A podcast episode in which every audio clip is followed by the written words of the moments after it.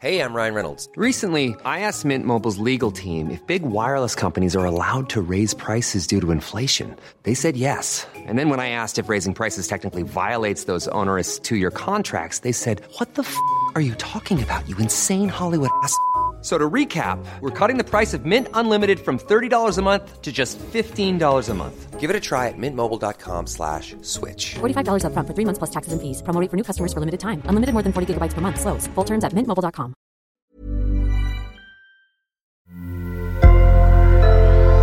Sonoro.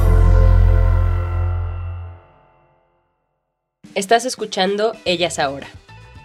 En este minisodio vas a escuchar a Anaís Alaniz, una abogada enfocada en propiedad intelectual, hablar sobre tipos de marcas. Puedes encontrar a Anaís en Instagram como @a2zmx, @a2zmx.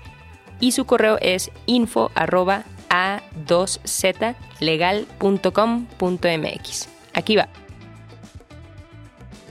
En México existen las marcas tradicionales y las marcas no tradicionales. Es importante que antes de someter la solicitud de registro de tu marca, sepas qué tipo de marca es la que buscas registrar. Por un lado, tenemos las marcas no tradicionales que se componen por la marca olfativa. Como ejemplo, está la plastilina de la marca Play-Doh. De igual forma, está la marca Sonora, que como ejemplo es al iniciar la plataforma de Netflix el sonido que emite esta plataforma. La marca holográfica es la que comúnmente vemos en las tarjetas de crédito, es decir, los hologramas que alcanzamos a ver en estos plásticos. La imagen comercial es la pluralidad de elementos. Un ejemplo de eso puede ser el layout de un establecimiento, todo este conjunto de elementos que son distintivos. Y por otro lado tenemos las marcas tradicionales, que son las que comúnmente vemos. Están las marcas nominativas, que se componen de palabras o números. También está la marca inanimada, que solamente son elementos gráficos.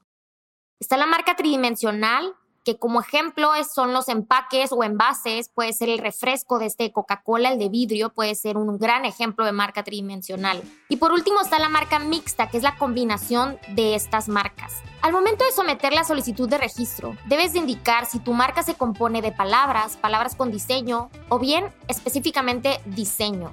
Es importante que conozcas todos los elementos de tu marca al momento de someter la solicitud de registro. Gracias por escuchar Ellas Ahora.